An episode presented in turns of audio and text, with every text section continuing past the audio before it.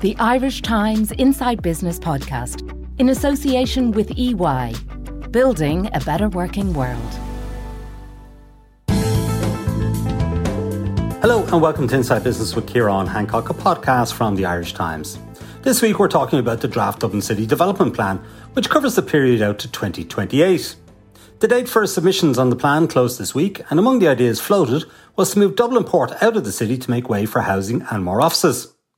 Arthur Beesley of the Irish Times had that story, which emerged from a submission by the Docklands Business Forum. Arthur and the forum's chief executive, Alan Robinson, join me in a few moments to discuss the proposal. New rules around built rent apartment schemes are also a key element of the plan. Later, you'll hear from Olivia Kelly, Dublin editor of the Irish Times, on the Council's controversial plan to mandate that 40% of units in new apartment schemes be made available for people to buy. But first to the suggestion that Dublin Port should be moved out of the city to free up land for housing and other commercial developments. It's a hardy annual, and I began by asking Arthur Beesley to outline the latest suggestion that has been put to Dublin City Council. Well, this is a submission from the Docklands Business Forum, which is a group of uh, large and smaller companies which have operations in the Docklands area. And they have made a submission one of, it would appear, thousands at this point to Dublin City Council, which is in the process of going through a new draft development plan for the city for the years 2022 to 2028. And in its submission, the Docklands Business Forum have said essentially that it's time for Dublin Port to move on, to get out of the city, to move elsewhere and make room for housing and offices. Now, this has gone down pretty badly with Dublin Port, which has insisted for many, many years that it's simply not viable or practical to go down that road, that the port is already approaching capacity, it needs to expand, not move, and that uh, essentially that the arguments made by the Docklands Business Forum that essentially that the Dublin Port does not take these arguments seriously, to quote the chief executive of Dublin Port. Alan Robinson, you're chief executive of the Docklands Business Forum. Tell us a little bit about that organisation, uh, who you are, and what you do. Look, we're the, the Docklands Business Forum is the Docklands Association uh, for the Docklands area. There's now in the regenerated Docklands 1,138 businesses.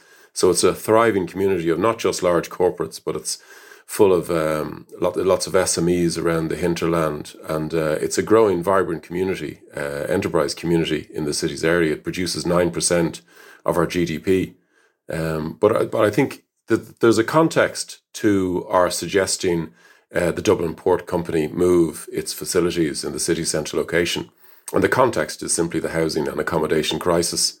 If you were to log on today looking to rent an apartment, there are 712 available for you in a city our size, that's minuscule, and it's uh, less than a quarter of the number uh, that was available 10 years ago. And this crisis is only getting worse. Uh, Dublin City Council and the previous planning authority, the DDDA, between them have managed permission office accommodation for 70,000 uh, local workers in Docklands, but they've only accommodated living accommodation for about 20,000. So there's another 50,000 that have to find somewhere else to live. Now, a great many of those, of course, will already have a home, uh, and others may well be lucky enough to find a home on the Dublin transport uh, corridor. But the vast majority of people, and nearly 80% of the Docklands workforce, is between the age of 18 and 40. And the vast majority of those people are now going to have to find accommodation in the surrounding counties. And when we get back after COVID, commute for 10 to 15 hours a week. It's an insane situation that the planning authorities have allowed Docklands and the city get into. And it's only going to get worse because our population is growing. So what's your suggestion, Alan? What should happen and over what time frame? And I'm just wondering about the research you might have uh, carried out to back up this suggestion. Okay. Well, let's let's first of all uh, look at what we're suggesting. The port of over 200 hectares of land right adjacent to the city centre and it's clear from the need for accommodation, not just for residential accommodation, but also for uh, commercial accommodation in the city, that we need an area of scale as close as we can get to the city centre to meet the need. Dublin is unique in its degentrification. If you were to walk around what were once Georgian and Victorian and Edwardian squares and streets and boulevards in Dublin, you will see almost no residents there. All of those family homes have been turned in to small office accommodation for SMEs and micro businesses. This happens in every city to some extent, but Dublin is unique in the fact that it's almost happened to its entire popu- the entire middle to high income earning population in the centre of the city between the canals. And this has devastated Dublin uh, as a cultural uh, and as a religious uh, centre and a commercial centre. Um, and that's a unique situation. So we're facing a crisis uh, on a whole new level. A whole new generation uh, simply won't be allowed to afford a, a premises to live in in our city. Kids that are working hard in school, doing well in college, are being told effectively they're not going to have a family home in their city. Okay, so we need to address the issue, and the obvious place to go is the 200 hectares of Dublin Port. And not just for the accommodation crisis, but also for post Brexit. The UK market as a percentage of our market is shrinking. The continental market is going up. That's going to accelerate significantly with Brexit. Dublin Port is ideally focused on Holyhead it makes perfect sense for us to reevaluate our porting infrastructure and say, okay, well, we can move up the coast to Braemar to concentrate in the UK market, but we can move down the coast uh, to Rosslare, where there is plenty of space and there is also good rail links uh, into the Rosslare port, which has a closer connectivity uh, with the continent. Dublin Port, let's remember, you asked me about my research. Dublin Port exports and imports almost 80% of Ireland's goods. So, 8 out of 10 of the heavy goods vehicles you see trundling around the city centre and across our nation um, are coming from or going to Dublin Port. Yeah, sure. Now, um, Eamon O'Reilly, the chief executive of Dublin Port, um, says he doesn't take your views at all seriously. How do you respond to that? He would say that. He would say that, wouldn't he? I mean, Eamon, I, I should say that we invited Eamon O'Reilly to join us on the podcast, but he wasn't available. I regret that Eamon didn't make himself available. I think it would be good for people uh, to have an honest and open debate about what's going on. Eamon says it's not realistic. Uh, I, would just be very interested. Had he come on, I'd be asking him, well, why is it unrealistic? If you look at Docklands since the 1997 Docklands Development Authority Act, Docklands at that time, uh, little more than 20 years ago, was 90% wasteland a great deal of contaminated soil that had to be removed and shipped to the UK and moved back again. It was an astronomical feat of engineering um, that had to happen to transform Docklands the way it has uh, that the way it has been transformed, and the benefits to the city are outstanding.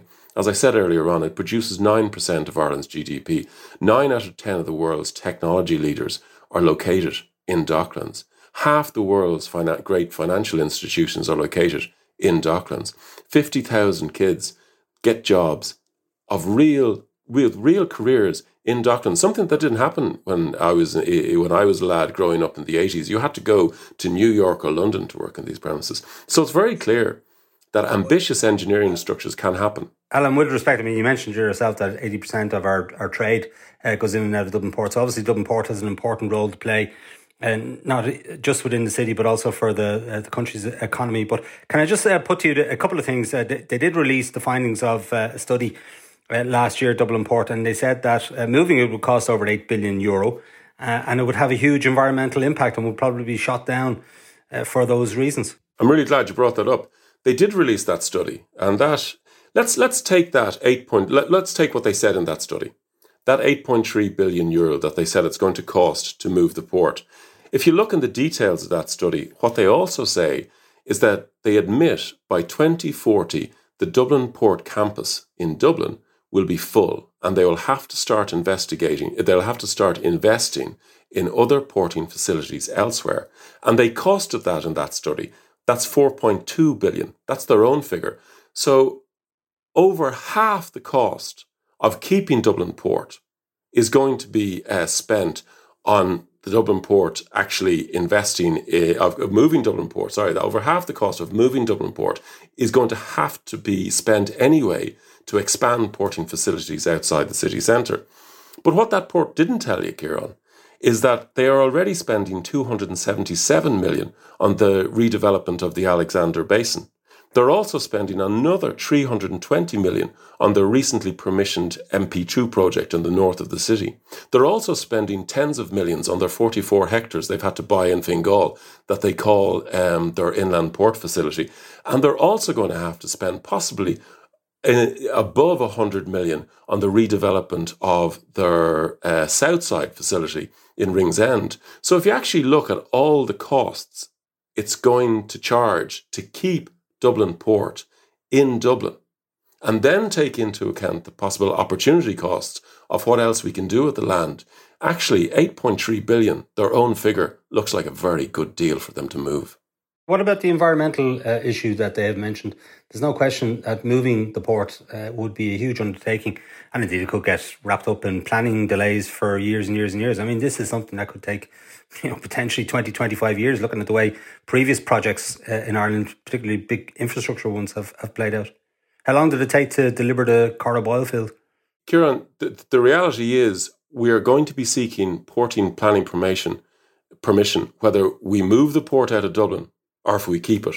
If we keep the port in Dublin, they're already seeking planning permission for the Ringsend site. They're already seeking planning permission for their um, their inner port in Fingal. They've just received planning permission uh, for their MP2 project. They're going to have to apply for planning permission uh, for the expansion of their facilities outside of Dublin uh, because of their uh, running out of space. And uh, by their own admission in 2040. So we're seeking planning permission for porting facilities elsewhere, any which way, even according to the port's own uh, data. At EY, our purpose is to build a better working world. As one of Ireland's leading professional services firms, our exceptional people are at the centre of everything we do. We deploy technology at speed and innovation at scale to deliver exceptional solutions for our clients, enabling them to transform and grow. To find out more, visit ey.com. Arthur Beesley, Eamon O'Reilly was very quick to dismiss this uh, suggestion from the Docklands Forum. Uh, there was a letter in the Irish Times this morning from Mark Fitzgerald, of uh, the chairman of Sherry Fitzgerald, the estate agent group, who was critical of Eamon Riley coming out and being so dismissive of it, and arguing that we really should uh, give serious consideration to this. That if you uh, take the land in Dublin Port, it equates to, I think he said, uh, Rathgar, Harold's Cross, and Sandymount in terms of acreage, and it could you know, develop uh, a new um, new neighbourhoods for the next hundred years. So has Eamon O'Reilly got a tin ear? Well, I mean, the port as it stands represents a very important part of the infrastructure of the entire country, right? Um, and I think there's no doubt that this is very, very, very complex engineering wise. Port developments take decades to uh, undertake. I think there is a history in this country of, uh, as they as the port would describe it, of mega projects. I think there's a history of cost escalation. I think there is a question that we'd have to ask.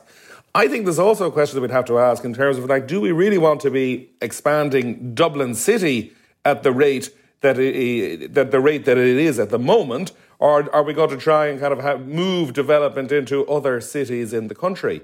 Um, there is a body of opinion that would say that Dublin's growing too large anyway. We should have more focused regional development. Now, maybe it's an idea to base that some of that regional development around moving the port, but in terms of, I mean, the question that you ask in terms of a, a tin ear, uh, I think there are very serious practical considerations that arise when you go moving something that has been there for uh, in excess of a century that is still expanding at a rate of knots. And the question of getting everything together to move it all lock, stock, and barrel somewhere else. Arthur, do we have any sense of what Dublin City Council's view on this is, or indeed the government's view on this? It seems to me that if the if the government wanted to go down this road, uh, they would have embarked down the path uh, long before.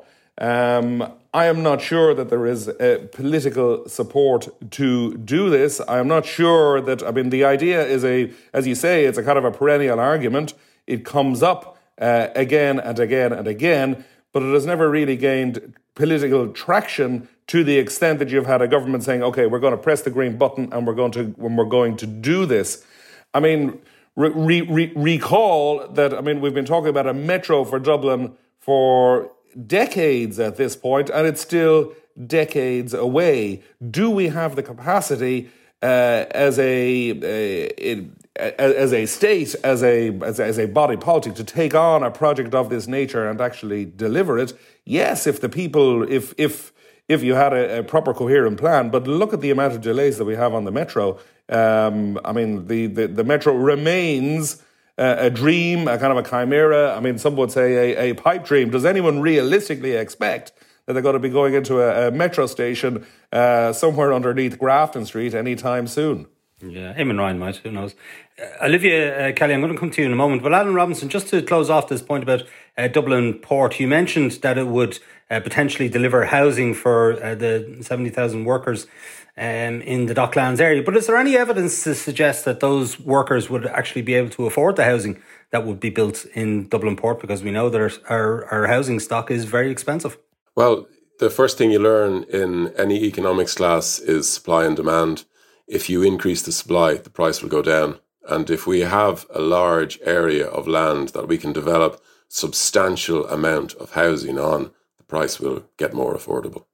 Okay, let's go to Olivia Kelly on this because one of the key elements of the Dublin City Plan is uh, around build to rent uh, apartments. Olivia, you've been writing about this. Uh, Dublin City Council wanted to introduce an element whereby if you were developing 100 plus units on a site, 40% uh, would have to be set aside uh, for sale to, to people, and the rest um, uh, could be rented out. I don't think that's going to fly.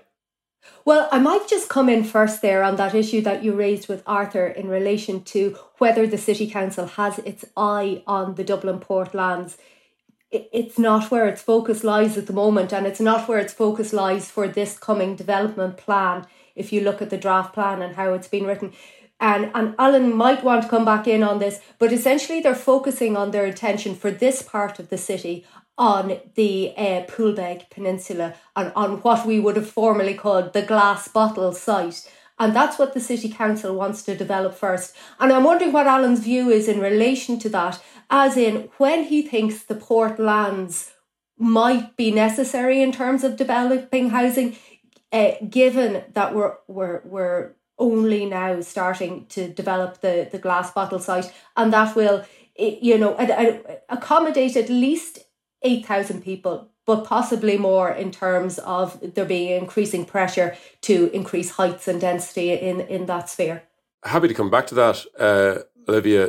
You're correct uh, when you say that um, that this uh, draft development plan does not have a focus on Dublin Port uh, as a potential for residents at all. And you're also correct in saying that they are focusing on the Poolbeg. Um, but I think what we are saying is that 8,000 is frankly a joke. Uh, all the evidence shows. I mean, you know, it, this has been covered so substantially and researched so much. Um, there's uh, an apartment shortfall in Ireland of uh, 450,000. It's absolutely staggering. And that apartment shortfall, uh, shortfall for Dublin, it's not quite as bad, but it's about 200,000 apartments we're missing today for today's population. And the population is growing. And you cannot underestimate this crisis. We're creating answering uh, for just the Docklands area alone, uh, we're missing living accommodation for 50,000 people. And for Dublin City Council to suggest that the development uh, that will result in 8,000 uh, places is somehow going to address this issue, it's just not a runner. Um, and there are long-term problems with Poolbeg, just like there and challenges, just like there would be long-term problems and challenges uh, for the port area. But what I would suggest is the crisis is of such enormity that this development plan must address it and not wait for something else. And but that crisis is not just one of accommodation; it's a crisis within the port itself. They promised time and time again that they were had more than enough room and resources uh, to to do the job they have to do uh, to export the goods that they do. And time and time again, I'm afraid that just hasn't happened. They've already started the process of moving. Sure. Uh, I mean, I think they're also arguing as well that they've had to set aside a lot of land um, for Brexit checks and so forth, and that, that's land that they, um, they they can't really use now anymore. But anyway, look, I think we'll we'll park Dublin Port uh, for a moment. Uh, Olivia, let's come back to the uh, broader. I'll come back to the the build to rent issue. Yeah, and we should say the Poolbeg um, development that you're talking about is is uh, NAMA in conjunction with uh, Johnny Ronan led uh, consortium. So it'll, it'll be interesting to see how that plays out. How that plays out indeed. And we've the planning applications and all yeah. that yet to come. And I suppose that's where the development plan comes in because the development plan governs all of that. It's all about uh, what land is, is used for in the in the city essentially. Um, there's always a big focus on housing in any development plan. The development plan comes around every six years. Uh, often and in previous development plans, the big focus has been on heights. This time, what's come into play is build to rent. And a big part of that is because during the course of this development plan, the rules were changed. So the city development plan, the, the last one, which came into force in 2016, would have had certain rules and apartment sizes and standards. And then a ministerial directive came in. Initially, Alan Kelly, when he was Minister for Housing, followed by uh, Eoghan Murphy, followed by Simon Coveney, gave, come, came in with different uh, provisions on apartment standards. And one of those was the introduction of build to rent. The model of build to rent, inherently, there's nothing wrong with it in that, you know, if you think of this new cost rental that we have coming in now, everyone loves cost rental. Everyone wants to do, uh, you know, uh, being involved in it or have an opportunity to rent these lower cost apartments. It's the same basic principle in that these are, are units that will stay long term and the rental market, won't be sold off piecemeal. The problem with build to rent in Dublin is that it has become essentially the only type of apartment that developers are interested in building at the moment. City Council have seen this as an issue in that they see the applications coming in. At the moment, most of those applications are going directly to An Planola under the strategic housing development process, but that's coming to an end now. So all those applications are going to come back to the City Council. And, and what they're saying is there's essentially no other applications being made for apartments in the city just because build to rent is so lucrative. The reason it is so lucrative is you do not have to compl- comply with the same sort of standards, both in terms of the size of the apartments, the amount of smaller apartments you're allowed to have in any particular block, but as well other standards like you can have far more apartments per per what they call per core and that means per set of lift and stairs. You don't have to comply with the same sort of standards in terms of uh, how many you know uh, dual aspect. That's how many windows you have to have on a building essentially. They're far cheaper to build so that's what everyone wants to build. The city council has seen that as a problem. So to modify that they have put into the draft development plan a couple of provisions, a couple of tighter controls essentially on build to rent. One of those is that there wouldn't be any blocks anymore that would be entirely build to rent, as in you'd have to have at least 40% of the apartments in a block, which would be of those higher standards where they could be sold. Then they have another provision that you wouldn't have built to rent blocks that were smaller than 100 apartments. And the reason for that is built to rent is meant to come with all these flashy new facilities, your gyms and your cinemas and your communal rooms. And basically, they're saying that if you have fewer than 100 people play, paying management charges, those facilities aren't really going to be realistic or they're going to get run down very quickly. So they put in these changes uh, the planning regulator, who, bear in mind, didn't exist the last time we did a development plan, has put in a submission saying, hold on, this doesn't comply with the national policies. The, the so-called guidelines that the, those ministers I mentioned earlier introduced, but they're not really guidelines because they're mandatory. So what they're saying to the to the city council now, what the regulator is saying is you have to omit these. You can't go ahead with these in your development plan.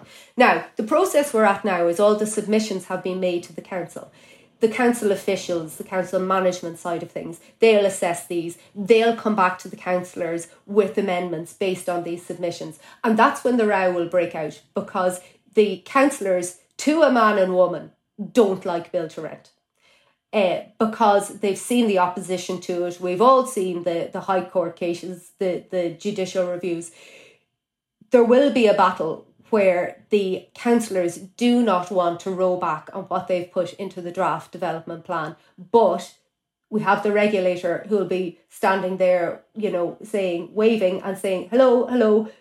There are ministerial national policies to which you you you have to have regard, which which you have to comply with really, rather than just have regard. Olivia, let's say that Dublin City Council presses ahead with this at the behest of the councillors. Uh, if were to try to press ahead with this, what powers does the regulator have to stop it? Well, the regulator essentially c- can tell on them, can go run into the minister and say, "I told them to do a thing." Which, is, which you have mandated through your ministerial guidelines, and they're not doing it. Now, Minister, it's, it's up to you to issue a directive to the council telling them what to do.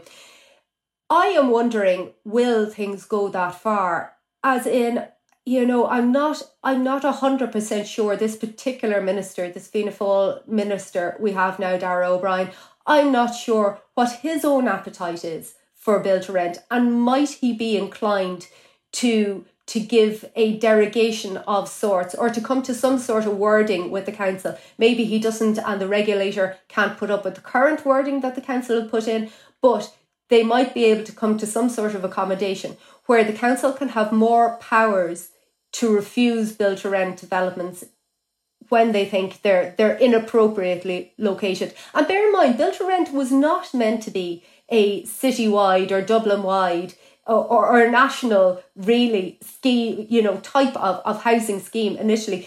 It was earmarked for very particular places like the Docklands, where you would have a high number of, of uh, mobile workers who wanted to come in, rent a, a, a clean, stylish, flashy apartment for a very short period of time. We're talking three, six months, a year max, and then go off again. That's what it was designed for, where we had a, a lack of those type of rental properties. But as we've seen, it's just springing up everywhere. Arthur Beesley, uh, the politics of this are very interesting because um, you know, the government is on the back foot in, in terms of the housing uh, issue, and Sinn Féin is on the rise in the polls, and uh, nothing that the government does or proposes is enough to satisfy uh, Sinn Féin. So it's a tricky one for uh, for for the government to deal with, isn't it? Well, it is. I mean, the, the, the reality is, I think there's a there's a there's a huge need for uh, residential property to buy and also residential property to rent.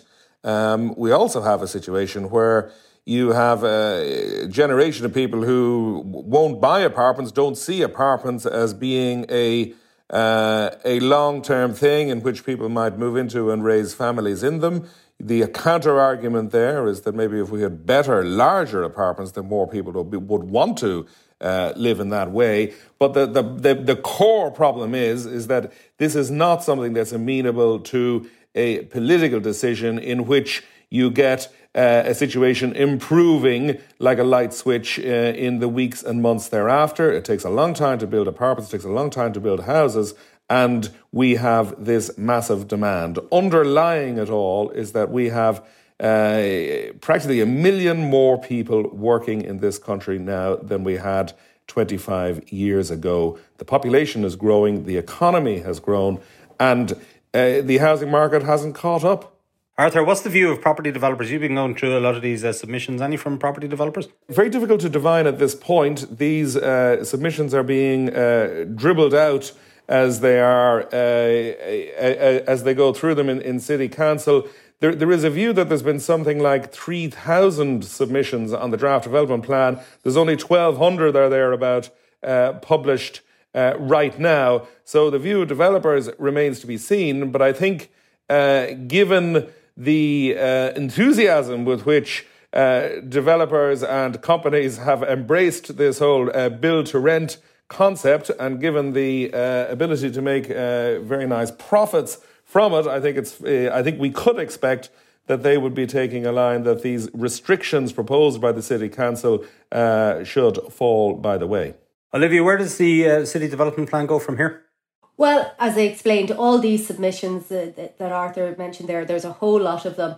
It'll take quite a while for the officials to go through them, um, because what they do is they will, you know, some of the submissions won't go anywhere. Others, they will make recommendations for alterations to the development plan based on, on, on what's being submitted. Uh, th- that's particularly the case when you're when you're dealing with state agencies or, or, or you know bodies like the planning regulator those submissions are more likely to be reflected in the plan. But uh, you know, it, we're we're also talking about submissions from residents associations, from you know individuals, and if they have a point to make, yes, though the, that will be reflected in the plan.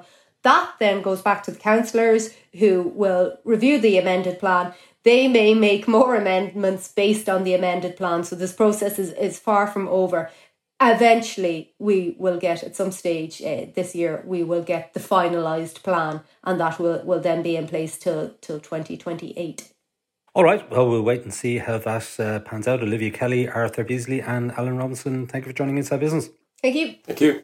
Okay, that's it for this week from Inside Business. My thanks to Arthur Beesley, Alan Robinson, and Olivia Kelly. The show was produced by Declan Conlon with JJ Vernon on sound. Thanks also to our sponsor EY for its continued support. Remember, you can get the latest business news straight into your inbox by signing up to our Business Today email at irishtimes.com. And you can also follow the Irish Times business feed on Twitter, LinkedIn, and Facebook each day. I'm Ciarán Hancock. Until next time, take care.